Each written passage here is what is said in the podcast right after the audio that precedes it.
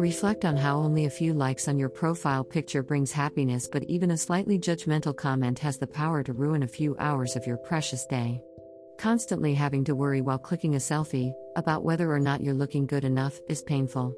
For me, I still always keep checking if my nose is appearing bigger. These small self doubts manifested and created a cloud of burden over my head. They bothered me so much so that I had stopped clicking selfies, now my gallery is full of other random pictures.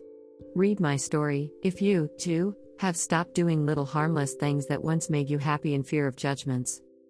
Image by Sydney Sims. You are allowed to feel sad if you encounter unpleasant remarks. It was once said that I was emotionally weak because I would cry easily upon receiving negative remarks. I wondered for a long time why being real isn't appreciated anywhere. I realize that in a world where taking negative criticism positively is encouraged, it is quite expected that your feelings would not have value. If you have faced similar thing and got hurt, please remember that your feelings are important and crying is okay. Being sensitive is a blessing which a very few people possess. Remove yourself from toxic situations. Honestly, it does not even have to be a remark. I remember once I had a group of friends where I would feel a negative energy around me as if I was unwelcome. I shrugged it off and let myself feel uncomfortable for months. Look for red flags. Vibes and your gut feelings never lie. The moment I realized how badly it was confusing me, I stopped going to them. I started choosing the right, suitable people for me. Image by Sharmiti Mohammed. Adorn your physical flaws as artworks on your wall. Imperfections are beautiful. They make you unique.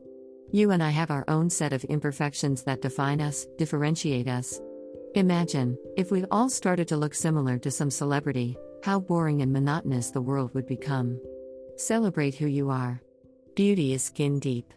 What matters is how you remain original from inside, even if the world demands otherwise. Image by Susanna Marsiglia. Remove friends who are not actually your friends. Social media might be an useful tool for communication today, but it can be a scary place. The hate that you get through comments on your public posts are just faceless, narcissistic strangers hiding behind a computer or phone screen. But worse are the ones that you find in your own friend list. I feel lucky to have had the chance to grow up with a handful of wonderful school peers. However, while growing up, I realized there were unhealthy competitive mindset amongst some of them. They gave me everything but peace. I would get hints of negative emotions from their small, snide comments. I faced a difficult time to figure out the ones who rooted for me in real life and who didn't. Usually I was the one to text them first. So this time I decided to stop communication from my end and carefully read their actions.